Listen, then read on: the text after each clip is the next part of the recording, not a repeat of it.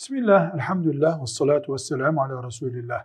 Bütün peygamberler Allah size diyor ki deyince toplumlar dört noktadan itiraz ettiler. Bu dört nokta hala insanların imanına karşı bir engel gibi durmaktadır. Bunların birincisi siz de bizim gibi insansınız. Beşerden birisiniz. Size nereden geldi Allah'ın emri dediler. İkincisi yaşadıkları toplumun geleneklerinin etkisinde kaldılar. Üçüncü olarak da ekonomik ve sosyal fırsatları kaybedeceklerini zannettiler toplumlar. Dördüncü olarak da hep güçsüz, toplumsal niteliği olmayanlar iman ediyor peygamberlere dediler. Bu dört algı hala devam ediyor.